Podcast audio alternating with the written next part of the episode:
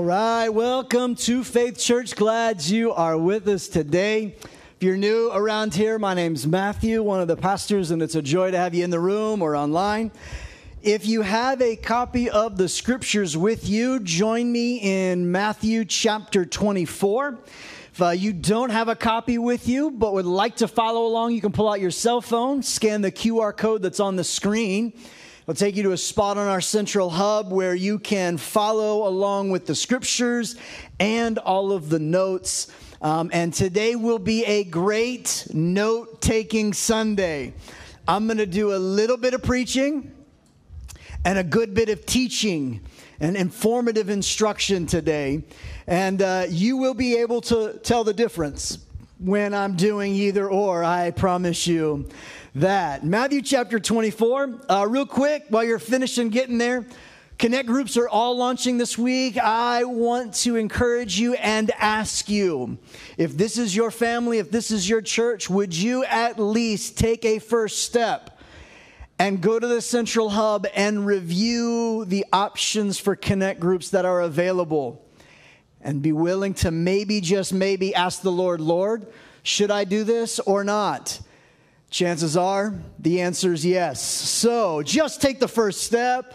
The other thing I wanted to say is I'm really excited for our youth connects that are all kicking off tonight, 5 p.m here at the church. We have one for middle school, sixth, seventh, and eighth, and one for high school, uh, ninth grade through 12th grade. Now, our Youth Connects are a great place for them to discover authentic relationships to have other caring, godly adults who are pointing them in the ways of Jesus, and three, those that are helping them grow in their own faith and allegiance to Jesus. If you're looking for something for your kids and your teenagers to be entertained by, and just sit back and have some other entertainment programming, uh, they can have Disney Plus and Netflix at home. We're here to help people encounter Jesus and grow in that. Uh, but they will find some great friendships and other things along the way. And so I really encourage you to get them connected and plugged in tonight, 5 o'clock here at the church. Matthew 24, we're starting in verse 26. We started in on this chapter last week. If you missed it, go back and look at it. Um, watch it on YouTube or on our central hub. Get caught up on some of these things. Jesus is in a two chapter discourse teaching us about the things that will happen in the last day. Everybody say, last days. And this is what he's helping us understand. We're going to start in verse 26. These are the words of Jesus. So if someone tells you, look, the Messiah is out in the desert, don't bother to go and look. Or look, he is hiding here, don't believe it. For as the lightning flashes in the east and it shines in the west, so it will be when the Son of Man comes. Just as the gathering of vultures shows that there is a carcass nearby, so these signs also indicate that the end is near. We talked about six of those signs last, seven of those signs last Sunday. Verse 29 Immediately after the anguish of those days, the sun will be darkened, the moon will give no light, the stars will fall from the sky, and the powers in the heavens will be shaken. And then at last, the signs of the Son of Man is coming will appear in the heavens, and there will be a deep mourning among all the peoples of the earth. And they will see the Son of Man coming on the clouds of heaven with power and great glory. And he will send his angels with a mighty blast of a trumpet, and they will gather his chosen ones from all over the world, from the farthest ends of the earth and heaven. Now learn a lesson from the fig tree. When its branches bud and its leaves begin to sprout, you know that summer is near. In the same way, when you see all these things, you can know his return is very near, right at the door. I tell you the truth this generation will not pass from the scene until all these things take place. Heaven and earth will disappear, but my words will never disappear. However, no one knows the day or hour when these things will happen, not even the angels in heaven or the Son himself. Only the Father knows. Will you say that with me? Only the Father knows. When the Son of Man returns, it will be like it was in Noah's day. In those days before the flood, the people were enjoying banquets and parties and Super Bowl parades and weddings right up until that time. Noah entered his boat. People didn't realize what was going to happen until the flood came and swept them all away. This is the way it will be when the Son of Man comes. Two men will be working together in the field. One will be taken, the other left. Two women will be grinding flour at the mill. One will be taken, the other left. So you too must keep watch, for you don't know what day your Lord is coming. Understand this if a homeowner knew exactly when a burglar was coming, he would keep watch and not permit his house to be broken into. You also must be ready all the time for the Son of Man will come when least expected. Let's pray. Jesus, these are your words. And like you told us, everything can pass away in our world that we can see and know, but your words would still be standing true. So, Jesus, I pray that you would be revealed as true and every other man a liar as we look to your word to understand what you have taught us on how we can be faithful and loyal to you. We pray this in the name of the Father who loves us, the Son who died for us, and the Holy Spirit who lives within us. And the people of God said, Amen. As we are unpacking and talking a little bit about the last days, theological term is eschatology which just means study of last things. Jesus is teaching and telling us things and truths about the last days, what, what it's going to be like in the end. Now, some of you are new to following Jesus. You've not really grown up in church. These are some new words for you, and you are brand new to this very subject welcome. I, I, believe that God's going to teach you and show you some things that are true that you can hold on to and that develop great hope in you. Some of you are coming into this and you've grown up in church, you've been around, you've heard some things before, and you're coming with a pre kind of arranged thoughts on some things. You've got some understanding and some things that you believe the Bible has taught and shown, and you're kind of coming with those things, and there's a bit of a filter and a grid that you already have as we're talking about these things wherever you're coming from and whatever it is that you're holding to, I want you to know that there are people on many sides of this topic and discussion who love Jesus deeply, hold to what they believe the Bible to be true, and will one day celebrate in eternity with us all. That's good to know that when it comes to eschatology or understanding last things, there are very few essentials that we all must agree on.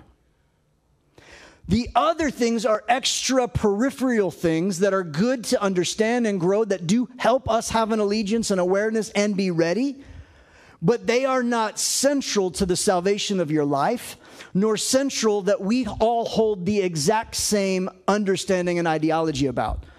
There are some things that are really crucial. Jesus was the Son of God, fully God, fully man. He died, he was buried, he was resurrected. He was uh, he, uh, he ascended into heaven and is seated in, in heavenly places right now, and he is coming again to judge the living and the dead. These are essential that we agree on.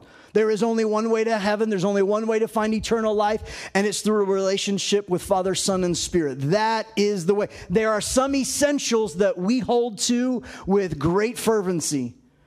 There are some non essentials that we deal with with some liberal, uh, with liberality, with some freedom. And whichever one we're talking about, we're going to be people who walk in love and humility. This is one of those secondary things as we look at the last things. But Jesus taught it. And because Jesus was teaching his disciples these things, it's important that we understand what Jesus was saying. Why? Because if we don't start with what Jesus said, we may live a life Jesus never wanted us to live. If we don't start with the gospel that Jesus proclaimed, we may live and perpetuate a gospel that Jesus never taught. We want to start with what Jesus said. And here's the big idea that regardless if you're new to the subject, you've been around it for a while, you, you've studied and you've got charts and books and readings and you've done this for a long time, can I just tell you here's the main deal? The radiant people of God, eagerly await the return of the Son of God. I'm going to say it one more time and allow the radiant people of God to add a hearty amen to that. The radiant people of God eagerly await the return of the Son of God. Very good. You're doing great. One of the things I want you to see is that Jesus is anchoring his teaching in the Old Testament. In fact, today we read two of those uh, such references. Last week we read one. He was referencing some things in Daniel. This week he's using some illustrations from the prophet Joel, and he's anchoring in the Hebrew scriptures to Noah. That's really important. Why? Because Jesus himself didn't teach anything that wasn't rooted in the scriptures. He anchored all of his thoughts and understanding in the scriptures that they had at that time in the Old Testament, in the Hebrew scriptures. And in verse 29, when he says the, the sun will be darkened, the moon will give no light, the stars will fall from the sky, and the powers in heavens will be shaken, that sounds really terrifying if it literally happens. But Joel was a prophet who was prophesying, and Jesus was linking to his text, and this is apocalyptic language or apocalyptic literature which is less literal and more pictorial, more symbolic. In other words, every time you see a shooting star, that's not an indication Jesus is about to get ready and you better repent for the lie that you just told. In verse 30, when it says that He's going to come on the clouds of glory. Again, more apocalyptic language and literature. That doesn't mean as you're driving down Highway 69, you need to look at cloud formations to see if you see the face of Jesus. Or that if you're cooking grilled cheese, that the Mother Mary appears in your grilled toast. All of a sudden, God's trying to give you a message. No, your butter just burnt your toast in a really awkward way. Don't read into things that you don't need to read into because you're trying to take something literally that wasn't intended to be taken literally.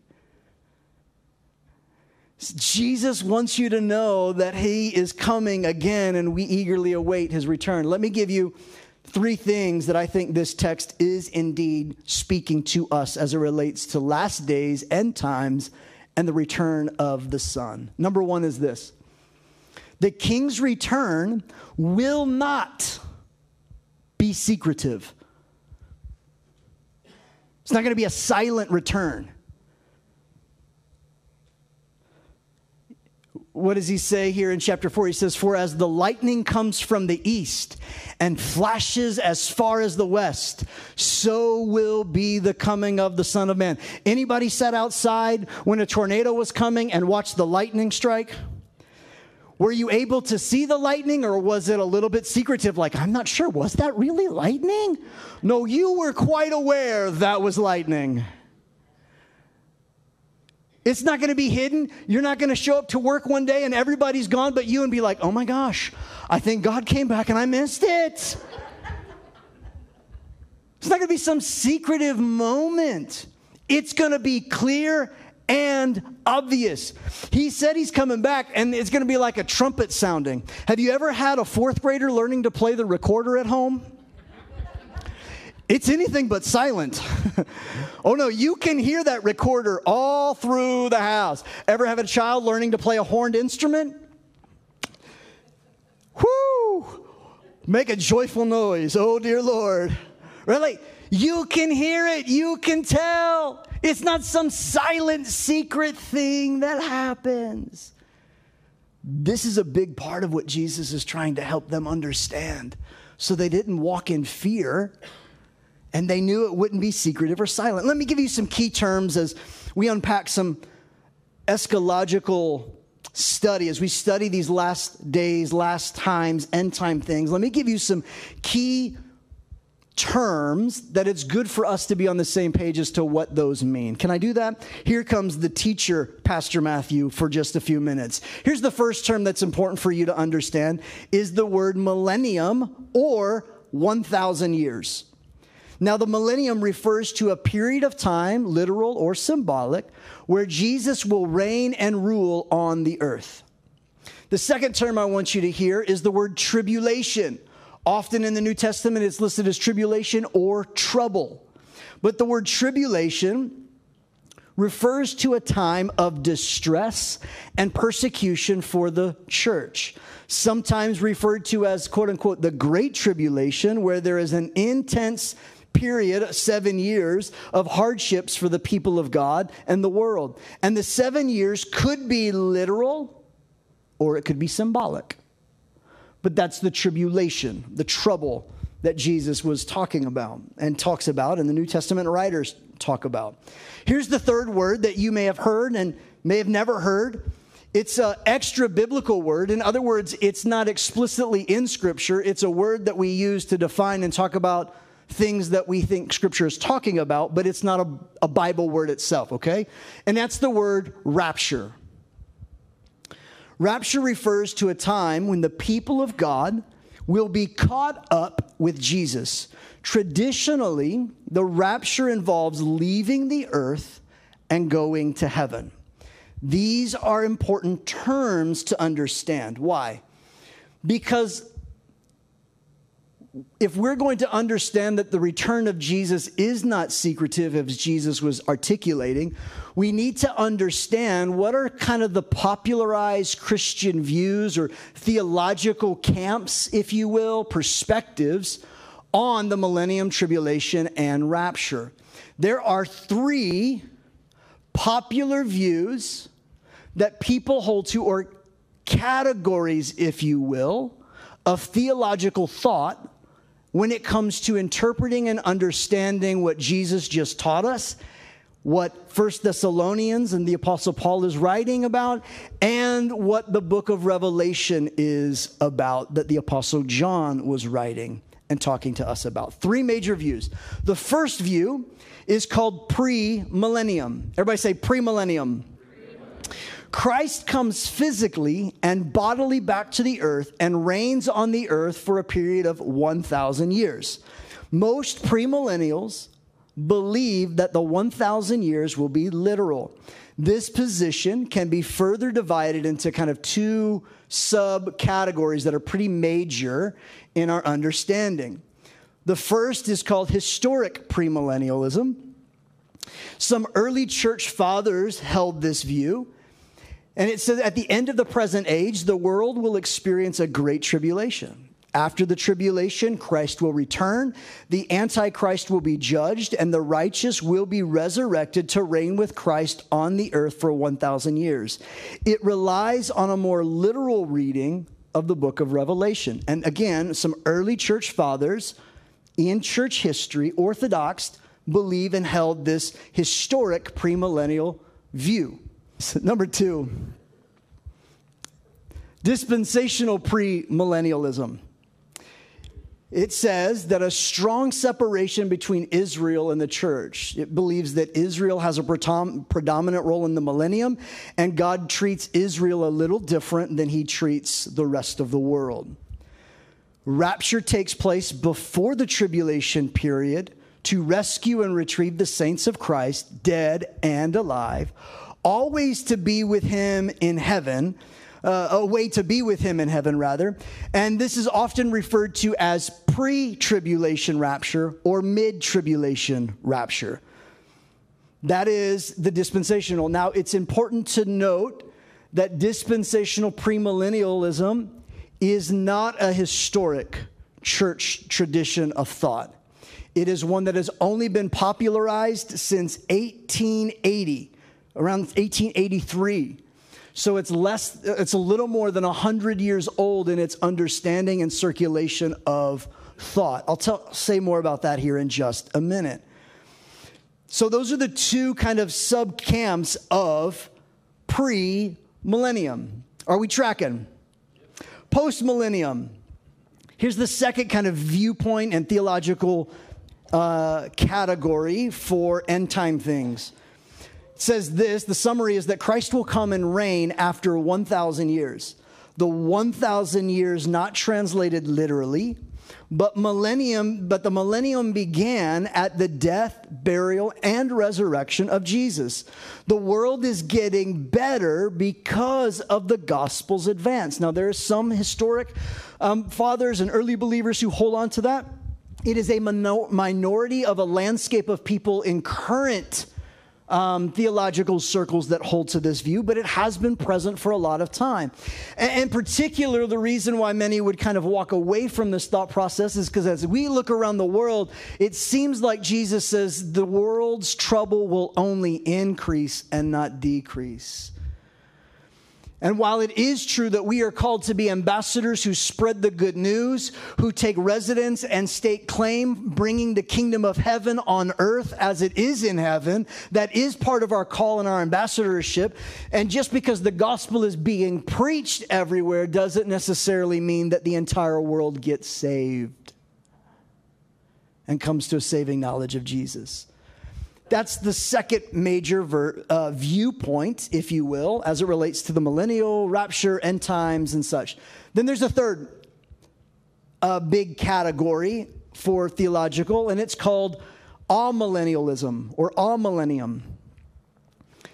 It is belief in a realized or inaugurated, and I really like that word inaugurated amillennialism a, a belief in a realized or inaugurated millennium that is already, but not yet.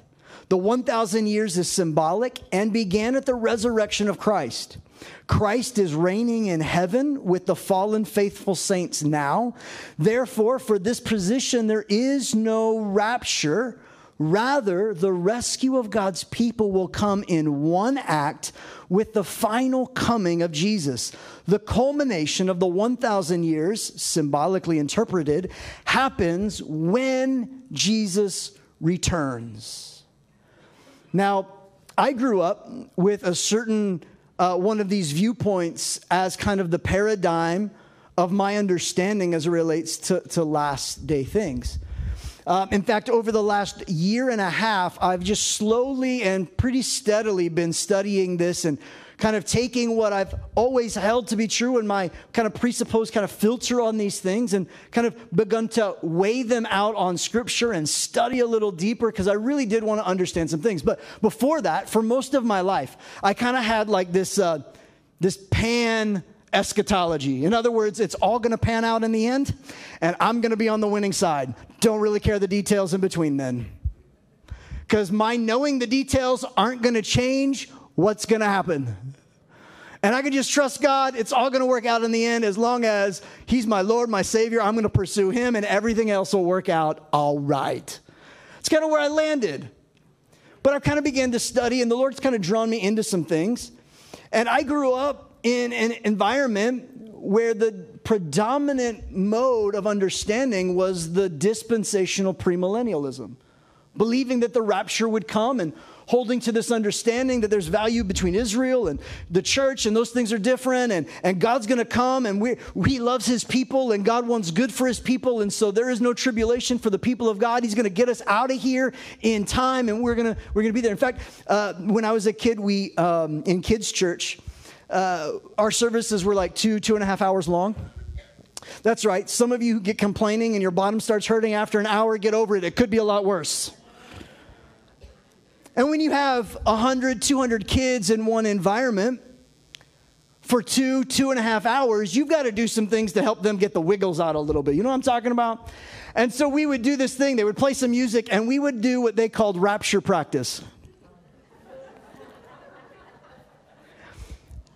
It looks something like this I'm ready, I'm ready, I'm ready, I'm ready. Because, you know, when Jesus comes, if you're not jumping, you're out. right? Like, jump to help him because he doesn't have enough eternal suction power to get you up. You got to, like, help him. And those of you with small verticals, you're out of luck. I'm going to get there first. Like, that was that was my, my perspective. That was kind of what I understood and ha- held much of my framework. As I began to dig into this, I, I came to understand that dispensationalism wasn't a part of the historic church at all. But dispensationalism originated in a charismatic vision a young woman called Margaret MacDonald experienced in Scotland in 1830. Pause. I have no problem with God giving people dreams and visions. I think it's biblical, it's accurate, it happens. We talked about that already today's service, didn't we? I believe it happens. And in that vision, that dream, Margaret saw that there was a secret return of Christ. And this was taken up then later by John Nelson Darby, who lived between 1800 and 1882 a gifted Bible teacher who was obsessed with the restoration of the state of Israel. Darby then incorporated it as the basis of his theology. And it enabled him to show how God could have two covenant peoples and deal with each separately.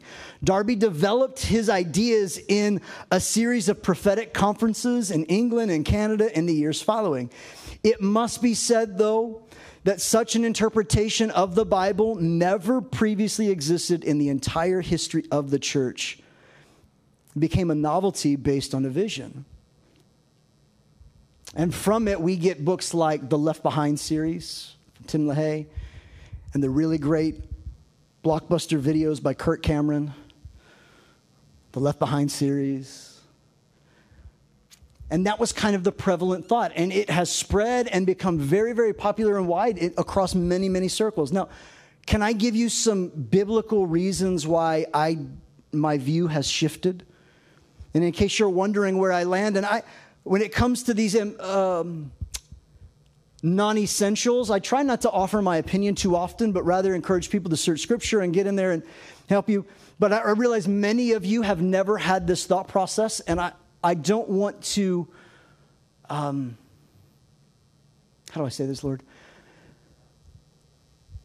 My goal is not to tell you what to think, but I also don't want to be irresponsible as a shepherd to let you just think whatever either. I want to be faithful to the text and I want to share with you how I came to the conclusion of holding what is considered the inaugurated amillennialism view. How I got to that point and that place. One of the reasons why is because I believe the best way to interpret Scripture is with Scripture.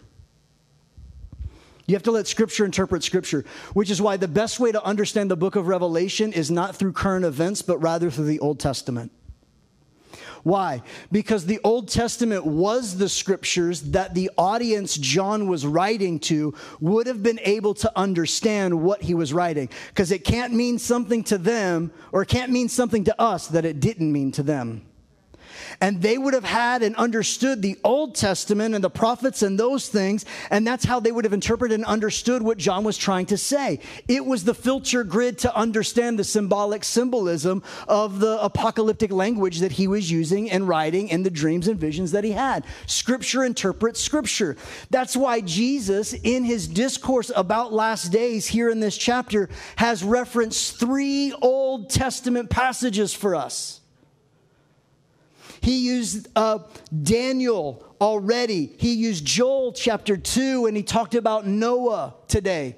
In Joel chapter 2, all of that language that he's talking about the sun darkened giving no light stars falling from the, that's all apocalyptic language a part of what joel prophesied in joel chapter 2 for those of you who are Bible scholars and, and have been around scripture or definitely in the Pentecostal charismatic area, you understand at the end of Joel chapter 2 is some of our favorite verses. In the last days, I will pour out my spirit on all flesh. Sons and daughters are going to prophesy. Old men are going to dream dreams, and young men are going to have visions. And I'm going to pour it out on my men servants and my maid servants alike. It was a prophecy that Joel was giving about the last days, not the pre last days, but the last days. And we already know uh, in Acts chapter 2, Peter stands up on the day of Pentecost and says, um, By the way, what's happening right now is the fulfillment of what Joel prophesied that we be in the last days. Friends, has the Holy Spirit been poured out on all flesh without measure? Yes or yes? yes. Very good. Yeah. Which means that we have to be in the last days. Some of you are like, yeah, but, but but isn't the millennium going to be a little bit different than the last days? Well, if you're interpreting it that way, possibly. But here, in, when Jesus is writing in verse, or says, and what we have is verse 34 I tell you the truth, this generation will not pass away from the scene. let me ask you a question. Has the hearer, was the hearer of this originally, are they dead today? Yeah, they not around.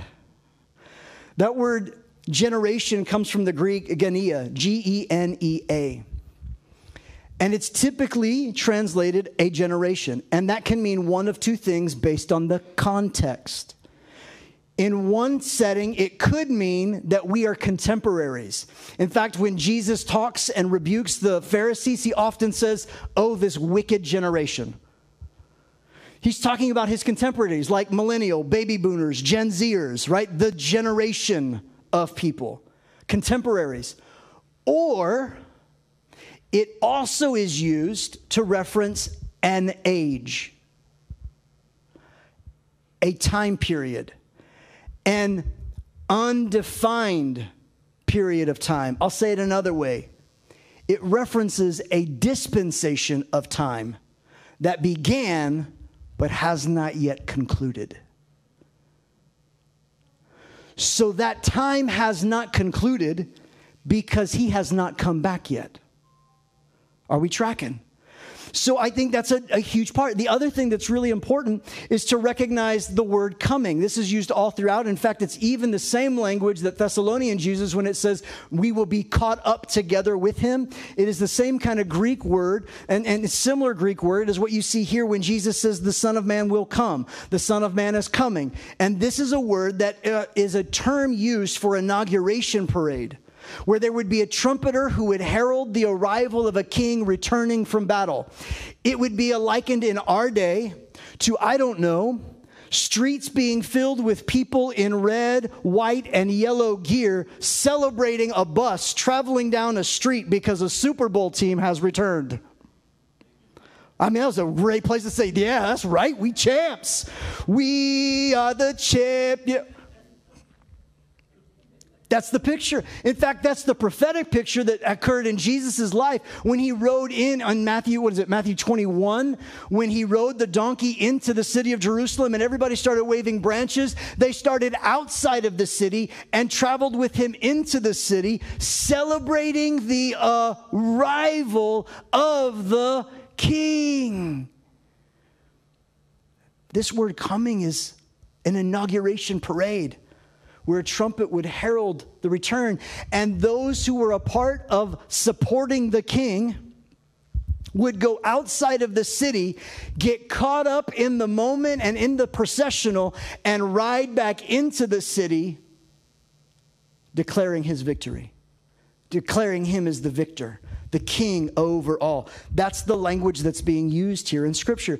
The second thing that I need you to understand is the word taken. When he talks about this is just, I'm just using Jesus' words here to understand what Jesus taught us about his return. It's not secretive. Why? We read this and we see those, those principles or those, that parable where he says, hey, it's going to be like this in the last day. Two men will be working in the field, one will remain and the other will be taken. See, Pastor, they get left behind.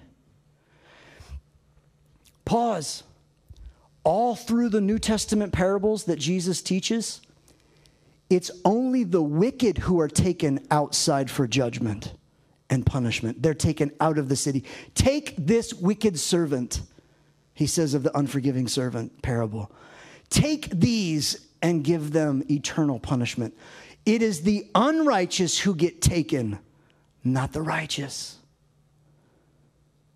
Let me tell you another reason why I believe that because he sets up all of his understanding of verse 40 and verse 41 with the understanding within the context of, hey, remember what happened in Noah's day. Let me ask you a question. For those of you who remember your Bible school stories, Noah and his family were righteous. God looked for a righteous person to preserve and to keep. And they went inside the ark. And when the floodwaters came, who remained alive on the earth, the righteous or the unrighteous? The righteous did. Who were taken and swept away, the righteous or the unrighteous? The unrighteous. That's the context. Friends, I believe And I've come to this understanding and studying just this passage and several others that we need to understand that Jesus, his return is not going to be a secretive, silent thing where only the good Christians early get to go. Everybody else has to stick it out until the end. No, I really believe that when he returns, he's returning and something great is going to happen and be reestablished in the process. That those who are with him will remain with him, and those who are unrighteous, those who receive wicked judgment, they're going to be taken from the midst. Why? Because when Jesus returns, he, re- he vanquishes all evil, all sin, all demons, all powers and principalities, all evil that has tainted our world, all pain gets vanquished and removed and he makes all things here new. That is what scriptures, I believe Jesus is enthroned and ruling and reigning right now.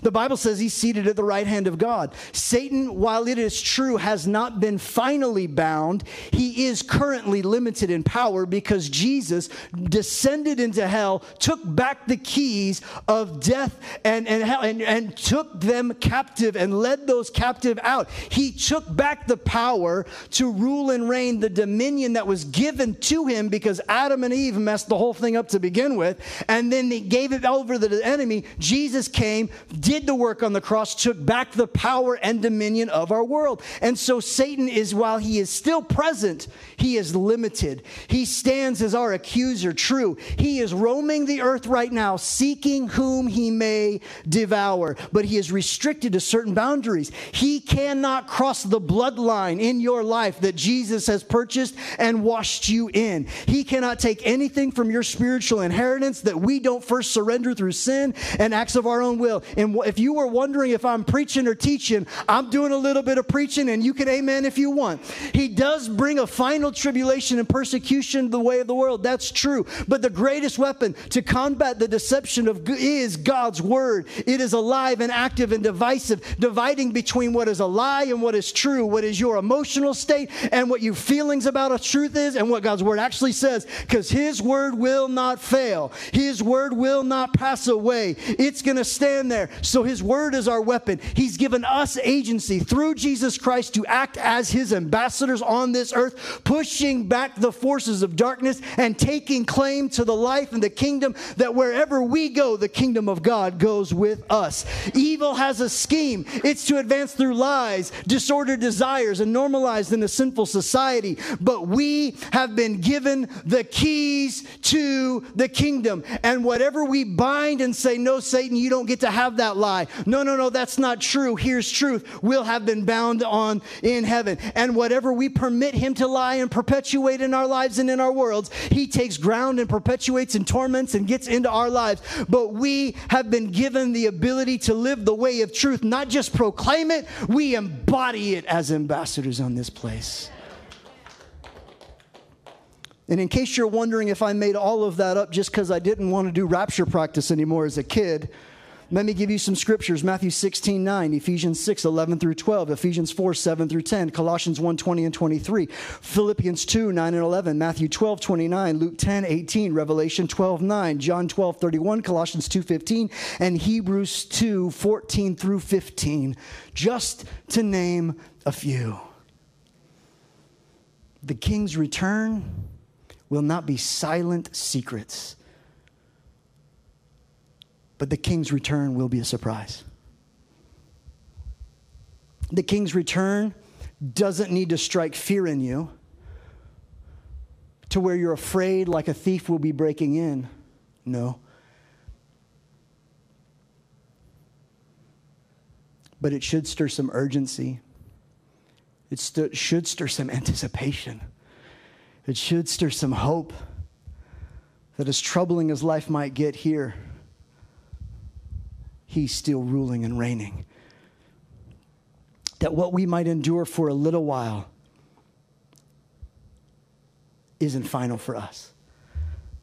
Jesus said in verse 36 No one knows the day or the hour when these things will happen, not the angels in heaven or the Son himself. Only the Father knows. In other words, there are some things as it relates to the end times and last days that will remain a mystery.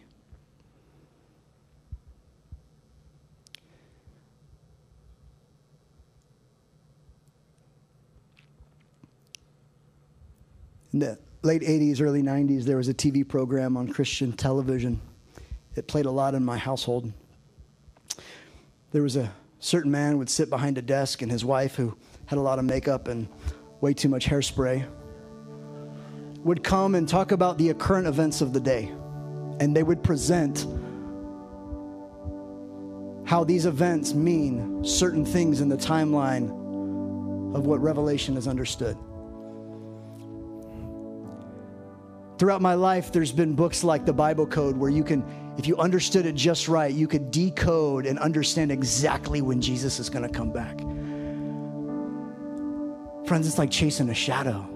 You're never going to catch it. Why? Because Jesus said no one knows. In 1987, there was a book that came out 88 Reasons Jesus is Returning in 1988.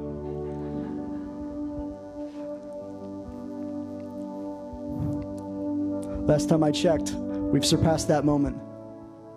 To the scare of the turn of the century of 2000, it's all going to be over. Look out. Everybody get your canned goods and your dry food, store it up. The apocalypse is upon us. 23 years later,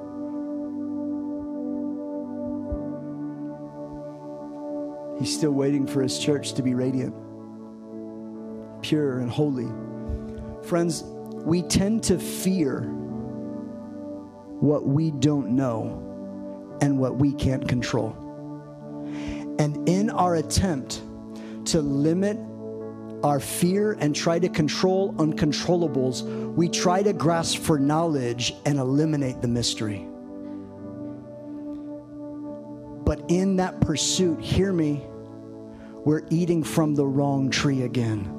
We're eating of the tree of the knowledge of good. Oh, here's G- he's coming back now. It's going to be one world order. Let me interpret Revelation through the current event times, and we're going to have one currency, and it's going to be one thing. And this is who the Antichrist is. It's got to be Ronald Reagan because Ronald has six letters, Reagan has six letters, and guess what? His middle name has six letters too. Six six six. It's over.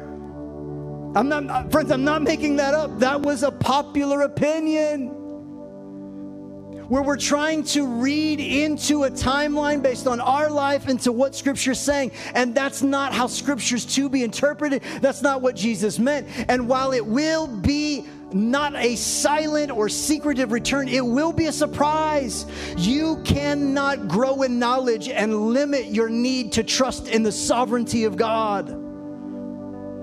You're not going to know. I'm not going to know. You can pull out all the charts and try to interpret it all you want. I'm just telling you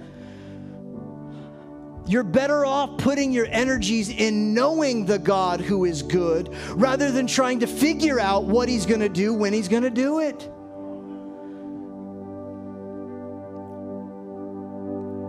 And here's what you need to know while the king's return won't be secretive, it will be a surprise. Oh, but the king's return, it will be soon, and it's going to be spectacular. It's going to be spectacular. His return will bring the culmination and restoration of all of our earth. And his redemption and will be complete and our salvation will be complete. Dr. Joel Muddamalle a theologian current day says it like this Jesus will right all the wrongs. The beautiful garden city of Eden will return, and we will enjoy the presence with Jesus himself. There will be no need for a temple in the new heavens and the new earth, for the living temple and the fulfillment of every covenant promise reigns and rules in perfection by King Jesus. Jesus' words won't pass away. They are an anchor for our soul in the moments when we have to acknowledge we don't know it all and we can't control uncontrollables. Don't get distracted by what you don't know. Get diligent and dedicated in getting to know God Himself. That is what we can know. We can know Him personally, intimately, and that's where eternal life begins, is in knowing Him. But his coming, it will be absolutely spectacular. Would you stand and close your eyes with me? I want to read to you how spectacular it's going to be. Listen to these words from Revelation 21 and Revelation 22, a selection of them. These, this is the soon coming king. This is the spectacular event that will transpire at some point. Says then i saw a new heaven and a new earth for the old heaven and the old earth had disappeared and the sea was gone before and i saw the holy city the new jerusalem coming down from god out of heaven like a bride beautifully dressed for her husband. I heard a loud shout from the throne saying look god's home is now among his people. He will live with them and they will be his people God Himself will be with them. He'll wipe away every tears from their eyes, and there will be no more death or sorrow or pain or crying. All these things are gone forever. And the one sitting on the throne said, Look, I am making everything new. And then he said to me, Write this down, for what I tell you is trustworthy and true. And he also said, It is finished. I am the Alpha and the Omega, the beginning and the end. To all who are thirsty, I will give freely from the spring of water of life. To all who are victorious will inherit all these blessings, and I will be their God, and they will be my children. Then the angel showed me a river with the water of life, crystal as clear as crystal, flowing from the throne of God and the Lamb. And it flowed down the center on the main street. Each side of the river grew a tree of life, bearing 12 crops of fruit with a fresh crop each month. These leaves were used for medicine to heal the nations. No longer will there be a curse upon anything for the throne of God and the Lamb will be there, and his servants will worship him, and they will see his face, and his name will be written on their foreheads, and there will be no night there, no need for lamps or sun, for the Lord God will shine on them, and they will reign forever and ever. Look, I am coming.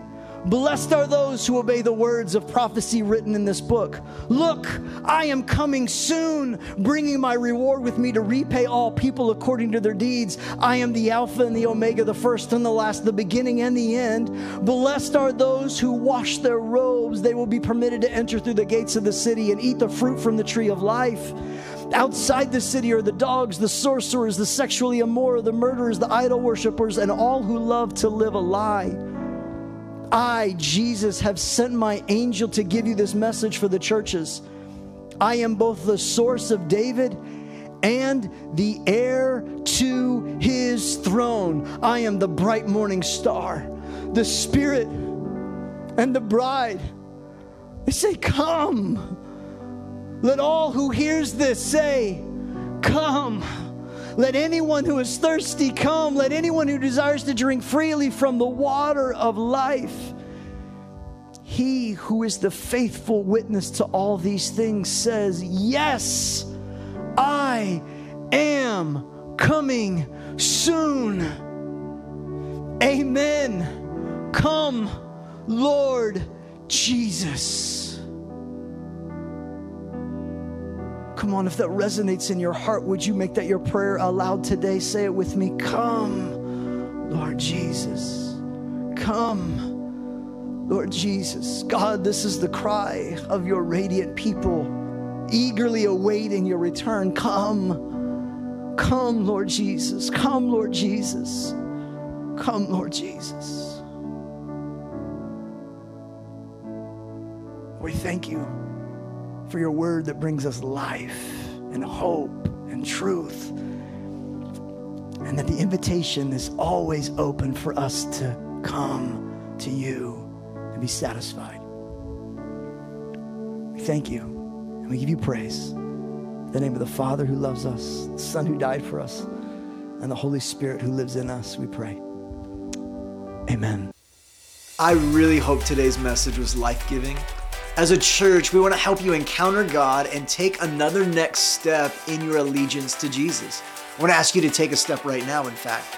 Would you just share this message with a friend? Maybe post it on your social, text a coworker the link. Just be sure to include something that you learned or how it impacted you personally. When you do that, you get to be a part of seeing faith come to life in someone else. And don't forget to visit our central hub faithchurchks.org. You'll find other next steps that you can take in your faith, including giving and partnership with us as we help others encounter Jesus like you've encountered him. Hey, we love you. And until we get to hang out again, remember, don't shrink back from your faithful allegiance to King Jesus.